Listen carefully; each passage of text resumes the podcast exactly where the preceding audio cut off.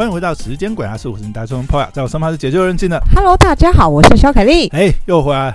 好，嗨那我们今天是 AK 第三集，，AK 要把一年实战录完的感直播吗觉？对对对，现在要现在要把这个 AK 这个直播的秘诀挖出来其。实当时候我跟 Poya 也有在想说，因为毕竟我们都是电商嘛，那在去年的疫情期间，真的很多人就是开始电商也开始了直播这件事情哦，有可能就是大陆的热潮就是吹来台湾的。总之，很多人开始做直播这件事情。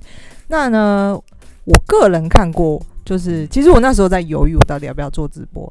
但是你知道，直播不是这么好，说什么镜头打开其，实你知道吗？我我不是跟你讲过，我几年前曾经试过，然哦，后就对对对对，失败了，所以我真的觉得要做直播真的很难，就是口条啊，什么东西，我觉得就是因为我们我们都是自己在卖商品的人呐、比如说这些商品我们都自己呃研究过，所以我觉得讲那些东西都不是不是什么问题，但是其实讲面对镜头又是另外一回事。对，然后呃，我觉得直播还是需要一些魅力，就是你怎么能你怎么能经营你的粉丝社群这些东西？其实我觉得这有时候，这个我觉得好像也是有点天分的，对不对？其实我很多客人跟我说，就是我会问说，哎、你们是为什么看我直播？他说我有一天就在滑手机滑一滑，忽然听到有一个人的笑声很魔性，我就点进去了。这样子是不是？哎、不过我觉得有哎、就是直播其实它某种程度来讲有一种陪伴的对对，用途在。然后就是可能就是每个直播主都一定有他的个人特色，然后只是刚好这个个人特色吸引到这些人，刚刚 get 到他的点。然后像我的客人都会说，对呀、那个 AK 常常会讲来来来来来，然后我就是听到这声音，就连我儿子都会说，妈妈又在看那个泰国小姐的直播了。然后我有个客人，他也他妈妈年纪也很大了。然后他他他女儿都会把我的故事转述给他听，他到最后都会说，那个泰国那个两亿小姐当时被直播哈，我被看也直播。哎、那你这些人设在你刚开始直播的时候，你就已经想好了吗？就是其实你的呃，我你像你刚才说嘛，要有个人魅力，嗯你这些是你自己都想好，你的要怎么做，怎么呃说话的方式，销售的方式，是你自己一开始就想好的吗？其实没有诶、我刚开始就像我说的，像我以前呢、比如说去餐厅试吃啊，我还拍过饭店开箱啊，就是呃，跟真的你要上线卖东西跟去开箱它是两回事，嗯，好、它是两回事。然后我自己上线开始卖东西的时候，其实我刚开始卖的时候，我就是我真的不知道我手摆哪里要讲什么。哦，这就是每一个那到底是怎么？就先这首先要先像我讲的，第一，以前我在办公室，以前我就是每天穿的漂漂亮亮的，然后去公司看报表，检查这个看这个而已。现在出来直播，去水门市场，当场在路上穿，在路边穿衣服给客人看，嗯，然后然后穿到后，因为你知道那个转换有点大，那可能有的人会觉得说，啊，就在路边换衣服有什么了不起？小姐，我以前不是那种人，对好，所以自己也有一个心理门槛。有，那当时真的是嗯已经到那种含着眼泪，你知道吗？然后就是站在路边换衣服啊。然后我男朋友那时候就是，你有必要为了赚钱要这么无下限吗？哎、可是你也有助手啊，为什么不叫小帮手来我？们那时候要省钱呐、我就说没钱呐、哦想要省钱呐、因为因为所有创业的人都一样，百分之九十九的人出来创业，他都不是有一大堆丰沛的资金出来创业的，那只有少数的人才会有的。大部分的人出来创业是手上的资金其实是比较紧的，他只能在有限的资金跟条件之下，给自己把产品生出来，然后想办法把产品卖出去，就这样子。然后呢，先有第一笔交易，然后再来想第二笔、第三笔、第四笔，然后再来做想办法做一个正向循环。嗯哼，所以其实做生意并不是说哦每个人都有哦，我现在有三千万可以开始，然后可以怎么样，可以怎么样盖摄影棚啊，然后找主播进来啊，然后全部轮流播就可以了。其实没有，我那时候呃，在我做直播的时候，其实呃泰国，我后来才知道泰国有个台商，嗯他本来在疫情之前就准备要盖一个直播基地，他花了好像三千万。他就是想要弄真正的直播带货的，他就盖了一像嗯他就是用大陆 copy 大陆的模式，然后参考大陆的模式，他就盖一个直播基地，然后一个一个直播间，他想要找很多直播主来卖，然后他他自己准备商品，这些人负责卖，然后抽佣这样子。遇到疫情，然后可能不知道什么什么原因，后来听说他这个就没有成功，嗯三千万打水漂。你是说他真的已经基地都盖好了？对，那有真的开播吗？还是这个我就没有去深问，哦但是到最后就是听说他这一个试验就是没有成功，哇？然后真的就是直接这样就就没了。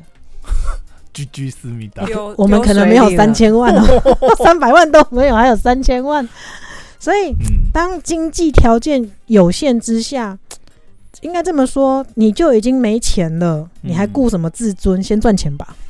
嗯好，那你一开始的策略就是这种非常自然的，也没有，就是想办法调整。其实心里很不能接受，我为什么要站在路边换衣服？而且人家泰国人哦，就是比较就是属于好奇，他在路边看到有人一个人在那边穿衣服换衣服，然后看你在直播，因为架个手机，真的很多泰国人会围过来那边东张西望，拿手机在拍，什么都有。就是哦你要去适应那个东西，嗯你要，而且你正在直播的时候，你不能比如说有其他的情绪，你一定要保持正向情绪，因为没有人愿意看负面情绪的东西。对嗯所以你在那个当下那个环境，你必须保持正向的情绪，然后还是要把东西卖出去，介绍，然后嗯让客人看看有没有客人还喜欢什么这样子。哦，而且我不是属于那种像人家那种哎很瘦的妹妹啊，嗯哦，长得这种很甜美，我都不是那种型的。你知道，试的衣服百百种，不是每一款都适合我，而且我们又不是很瘦，穿了难免说这里多了一块肉，那里多一块肉的。毕竟我们又不是属于那种瘦的很苗条的 model，你知道那个时候。嗯你看了就觉得我家大抠，你知道我这么胖，我还要这边试穿衣服，你们真的会买吗？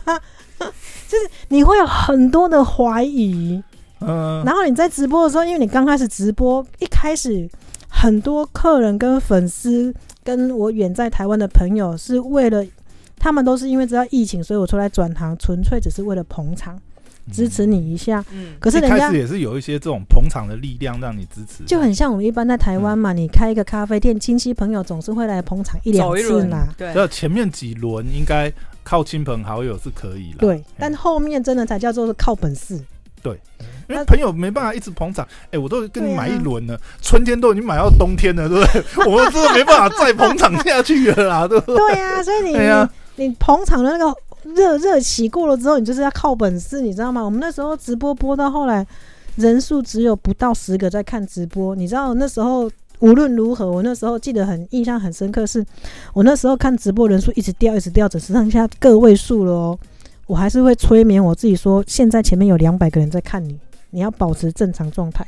哇，那是哦从多少掉到可能只剩下两位数开播一百刚多个，刚开始就是刚开始100还有多个人在百线上，多人，因为我的粉丝专业有两万五千个那个嗯粉丝啊。哦，那其实我的呃粉丝粘着度其实很高，因为我以前在发文，我不是像那种美妆部落客，天天拍这个嗯开箱，然后明天拍那个开箱，然后也几乎没有在做任何商业广告跟什么的。嗯嗯然后所以我的啊，然后我讲的都是一些比较实际的生活的啊，然后我自己的经历过所有东西，比如像 Kelly，她常常就会说我写的文章真的很厉害，就是会让人家觉得身临其境、感同身受。对啊，你的文章你也是呃文字算是蛮有那个共情能力的，对，然后所以我可能很久才发一次文，但是我发的文客人粘着度很高。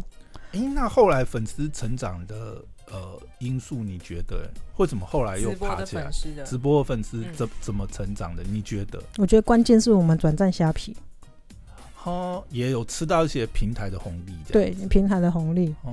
然后我觉得，其实，在整个直播市场哦，能嗯在那个 Facebook 播的都是厉害的。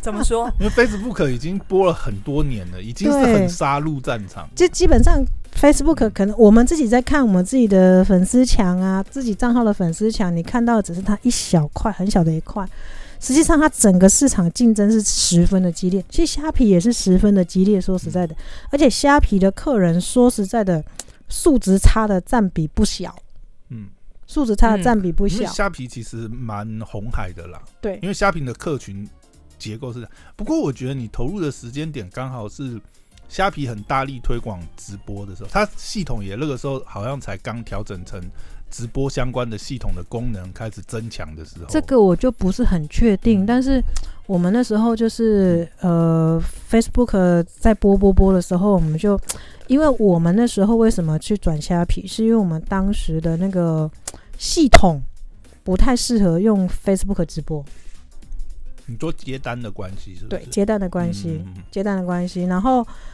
因为我们想要做的不是说像一般的直播，哦，我就卖卖你们社团的客人啊，卖卖你自己台湾的粉丝，嗯，因为我们还有什么马来西亚、香港的，所以我们就没有办法用那种台湾的系统在那边播，会没有办法卖外籍客人，然后所以才去改换部。分比较麻烦。对嗯因为我当我们做直播的时候，我们跟别人不一样，因为大部分人做直播，可能我就是呃拿个 email 免费申请一个 Facebook 的粉丝专业，嗯，然后 po po 文，然后用低价，然后可能不赚钱也没关系，先吸引粉丝，嗯拿个手机，拿个自拍棒架了就开始卖东西了。诶可不可以这样讲？就是说，其实你的累积来讲，因为你还是蛮多粉丝是从你以前旅游业时代累对积下来，所以其实你的粉丝数某种程度来讲，也算是你过去十三年的累积啦，是积累下来。我我其实运气很好的原因，是因为我本身有粉丝基础群。嗯，如果你没有粉丝基础群，你想要做直播这一块，你得要熬得很辛苦。从零开始真的要哦，那可能不是不容易七个月的时间那。不是七个月的事情，真的。然后当基本盘存在，但你、嗯。但是你有基本盘，你你你如果没有做的得当的话，其实你一样，它只会掉到规定。而且做直播是非常残酷的，你客人没有兴趣在掉那个人数的时候，是直接在数字上显示出来的。嗯，比如说看的人一开机，他哇一百个、两百个，大家掉到剩很有兴趣十个，掉，一直狂掉，一直狂掉，一直狂掉的时候，你那个很实、很直接、很其实现实，选品我觉得还是蛮重要的。很重要，很重要。真的，你要让能够，因为我觉得，我因为我之前之前稍微试过，我就觉得哇，那个要直播，然后那个量真的是那个消耗的品相的那个数量真的是太庞大了。嗯，哎呀，真的很累耶。可是没办法啊，嗯因为说实在的，我们没有做过这一行，我们也不知道什么东西卖的好。可是你会不会有那个，就是已经练就这个？因为你刚才说你有一万个 SKU 嘛，嗯。那你已经有这个敏感度，当这个商品上来的时候，你会感受到，哎、不妙，就立刻换下一个，知道。可以，已经可以感受到，所以因为这很重要，对不对？在直播，如果你要在听的人想要从事直播带货这一件事情，这个是一个很关键，你不能再因为我，好像硬要把这件东西销售出去，一直卡在，一直说这没有必要，件东西好。快速换下一个。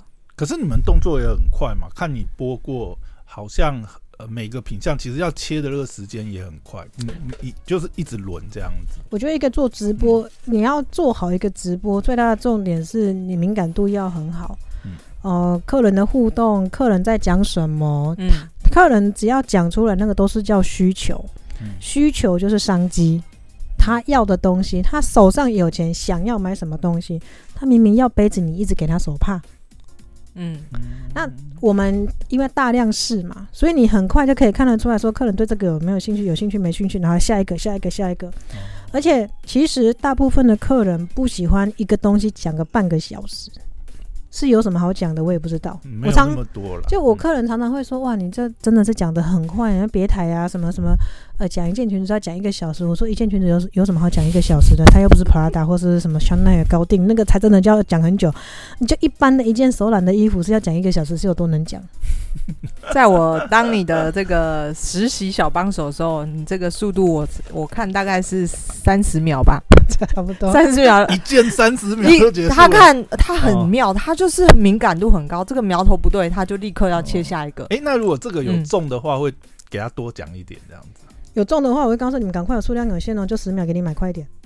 啊啊，所以也不会多讲了，只是开放一下，让他赶快下单。不会不会，但是你会嗯记着这一件商品是热销的，就是下一次可能会再进同类型的，这对这会往这个方向前进，对不对？我就切卖的不好的数，因为我们嗯我做直播跟别人最大的差别是，别人是用最省钱的方法出来做直播。其实台湾的那些系统啊，随便一个几千块就可以拿了一个系统来做直播，那个很容易。嗯我做直播是一开始花了几十万去做系统，做 ERP。啊，你是啊自己弄的系统你不是？在虾皮吗？嗯，我们自己有自己的 ERP 系统，然后你是找人虾皮只是接单而已吗？我们直接采购国外最大的系统。哦哦，所以你是真的有弄了一个系统来对，处理后面接单啊、上架数据分析哇，哦，包含数据分析，很敢砸哎、人脑永远赶不上电脑。等一下，但是你以前没做过直播，怎么会一开始我做电商的啊，投资投资这个东西？我做，电商出身的啊。但你做电商那个年代，应该也还没有搞我们以前？做电商那个年代，我们以前、嗯我很早很早就开始自己觉得要弄官网，要弄系统，因为为什么？嗯你靠人工、靠 Excel、靠纸笔，那都会有失误率，而且人的流动的关系，你很容易下一个衔接不上，中间客人的就容易产生客诉的问题。可是如果你用系统去管理的时候，客诉率会变低，而且你知道泰国的效率是真的很低的，哦，泰国的效率跟泰国的准确率其实是不高的。嗯我不可能用我自己的二十四小时在做所有的事情，我的时间应该留着选品直播赚钱，不是去打包出货订订单。OK，所以你还是其实你还是有照顾到以前就是跟你一起这个合作的这些泰国的同事啊，这样子，对对对，嗯，也带着他们一起转型，这样。但他们也有人累到离职，就说那太恐怖了，老板这个转型我跟不上，包货包三天，速度太快了，包货包三天包不完。我说生意太好不行，你行、不能欸。用这种传统方法包，要用流水线的方式。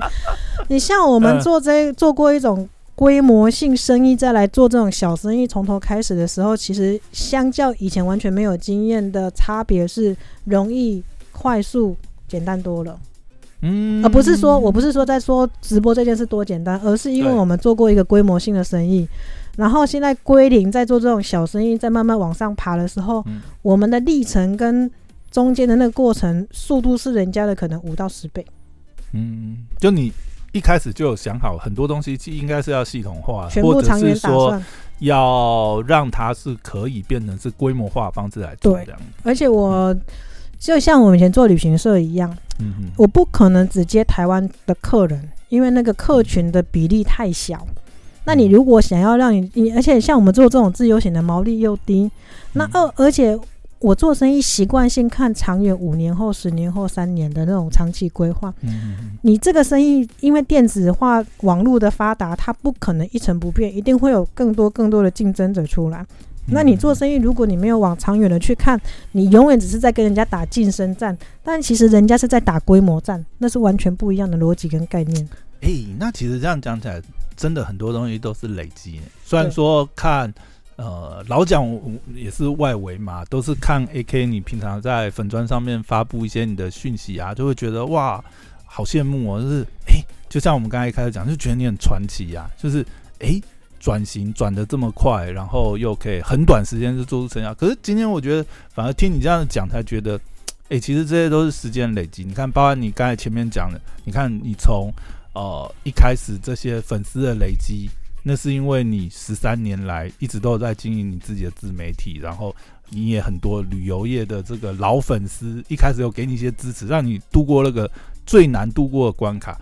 再听你这样讲，其实我觉得很多，你看企业化经营啊，不管啊，包含员工的这个呃选任也好，或者是说呃你一开始经营上面这些公司上面的一些安排啊、我刚才其实听到你讲系统，就觉得哇，诶，这个真的是管过公司这个绝对不会嗯。是第一次创业的人会想到的东西，因为就像你刚才前面也讲，哎、我们又不是对不对？有个身家有个几千万、几亿，想都是办法要省钱对。但是就算是这样，钱还是要花在刀口上是，还是会你你都还是愿意投资个几十万，有一个系统，有一个数据的东西去管理。因为你也知道这个东西如果做起来没有这个东西是没有办法继续。听众只要是做过生意、做过电商、接触过系统，就知道 ERP 三个字绝对不是便宜的。没错，你几十万你讲实在，几十万真的很省呢。而且我那个 ERP，我那个 ERP 是仓储、嗯财务、采购一体的。哇，哎、那真的这个价钱算是很很敢便宜、哦。花，就是不是，我是说这个费用真的很省，十几万真的哎、很你。忘了哦、他提到说他刚开始嗯创业只剩下一一百万不到，他却拿了这么大的比例投在 ERP 上。其实讲实在，一百万说多不收，说多不多，说少也不少啦。嗯，其实它是有一个回旋空间，但是可能事物的那个容错率没有很高。可是大部分人如果手上只有一百万的时候，他不会选择投在 ERP 跟系统上面这么多钱。对，不会，因为你看你这样子的话，你等于是十几、二十趴都投在这上面，但是有时候一开始在转的时候，生意在转的时候，你可能都是能够变钱变。你可能货他妈压到八十九十的，对不对？十趴 那个人事对对对什么摊一摊，对不对？而且你钱全部拿去转货啊，才有机会转他还要买十万个 SKU 的样品，我的天哪！哎、我那时候真的家里常常堆了很多东西，堆有有的时候到我都不知道该怎么 SKU。是可以凹啦，不过我觉得现在工厂也是有的时候也不太好要 sample。泰国的哪有那么回事没有？叫你自己买回去没有？泰国就是自己买回去他是 nobody，跟也不能凹什么，就是没有啊，我亮出名片，对不对？那时候里我这个面没用曾经是对不，对？没有泰国用最大没有用啊。华文客栈，我觉得我我我我基本上我不太会嗯。我觉得在那个时候，吼谁嗯管你是谁？人家只想要拿现金，你先拿现金来再说。真金白银才有货啦。这样嗯而且泰国本来就不流行开票，嗯泰国所有的公司是靠现金流，哇，那也蛮硬的呢，都没有办法周转一下。所以我才会说，你像我们这种规模性生意，外人看起来哇，你营业额很好高，一定是财富自由，海捞一票。但对我们来说，其实不是。我每个月压力最大是发薪水。嗯，我可是我做直播，跟以前做旅行社，还有管那些公司有没有？嗯我反而做直播，白头发狂长。天呐因！为还烧脑是还是新的挑战啊。新的，嗯因为嗯它等于是白茫茫的一片，它你要想办是不是一个很出来。快节奏的行业，对，嗯，做直播反应慢的人千万不能做。哦，好，第二个重点反应慢不能怎么说？我不能在镜头前面这个慢条斯理吗？呃，客人不会看，没耐心呢。哦，OK，然后再来，反应慢、迟钝的人是不适合做直播的。那需要很会形容东西吗？不需要你太会形容，人家反而觉得你像业务员。太油了就很像所有的女生都有一个经验，你进去嗯服装店买衣服，那小姐一直跟你说人家穿起来好好看，可是你明明就觉得穿上去胖了十公斤。她一直跟你说：“天哪，你穿起来怎么像 supermodel、Victoria 的 model？你明明就觉得靠，我明明就看起来我觉得胖我十公斤，你跟我说我像 model。” 我眼睛没瞎，我还很正常，好不好？怎么办？好难决，在你懂我这一秒的意思吗快节奏里面一秒，你要立刻决定该怎么讲。可是我这样讲啊，呃，因为你都是自己选自己挑嘛，对不对？其实你也是一个很爱买的人，对不对？是 因为我觉得买出来，因为我觉得哈，我接触过一些 呃，我不是说直播主啦，因为嗯。我以前也接触过蛮多团购主，因为有一些合作关系嘛。嗯嗯，我发觉就是厉害的团购主哦，自己其实本身都是超级爱买，其实他们是因为太爱买才是。才被可能周遭的亲朋好友狗成团购主，因为他太会买嘛，又会挑，又会砍价格，对不对？嗯然后又会挑好货，然后回来跟大家讲，哎、我为什么买这件？我跟你讲，这件就是显瘦，这件要怎么穿？我跟你讲，知道啊。可是就是要像我这样可是我们跟他的路程不一样，因为我们以嗯前做旅行旅游的，对对对，现在在卖东西，其实嗯，不一样。他如果我们去讲嗯。旅游景点什么，客人就会觉得我们讲的可信度很高。嗯，可是我们今天是出来卖东西，卖我们以前从来没有卖过的东西的时候，嗯。客人其实一开始他们也讲，或刚开始他们都是先买最便宜的试试看，他们怕到时候不能穿什么要退货嗯。有没有有问题一大堆的，他们都是试了没问题的时候才敢大胆买。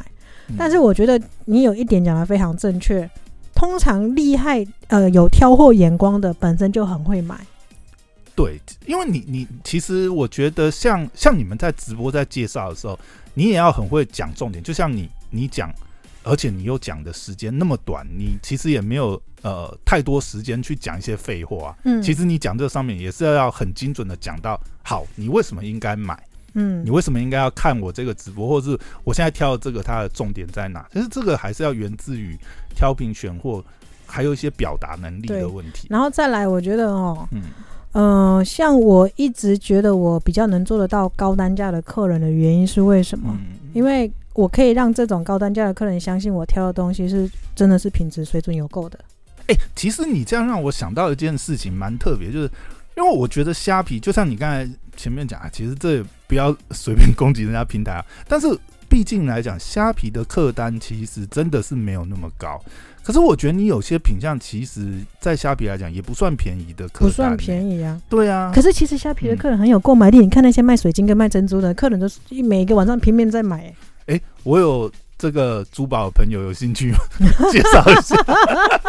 你要开始卖水晶珠宝吗？高哎、我的手很适合，要不要考虑一下还？有钻石的哦，要要介绍一下我。很多客人都跟我说，我觉得你的手跟你的那个背景啊，还有那个长相，他们都说他们觉得我很适合去卖高级珠宝什么。我说高级珠，哎、其实可以耶，搞不好哦，可以哦。